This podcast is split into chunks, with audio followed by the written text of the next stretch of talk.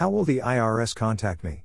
With tax season quickly approaching, it's a good time to remind everyone that the IRS doesn't initiate contact with taxpayers by email, text messages, or social media channels to request personal or financial information. Please share this with your friends and family, especially those who are most likely to be targeted by these scammers. The IRS will never call you to demand immediate payment. The IRS will not call you if you owe taxes without first sending you a notice in the mail.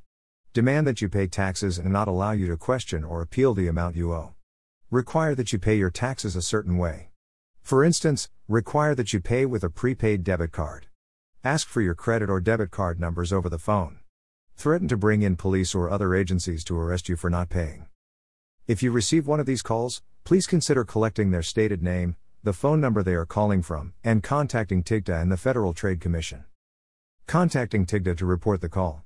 Use their IRS impersonation scam reporting webpage. You can also call 800 366 4484.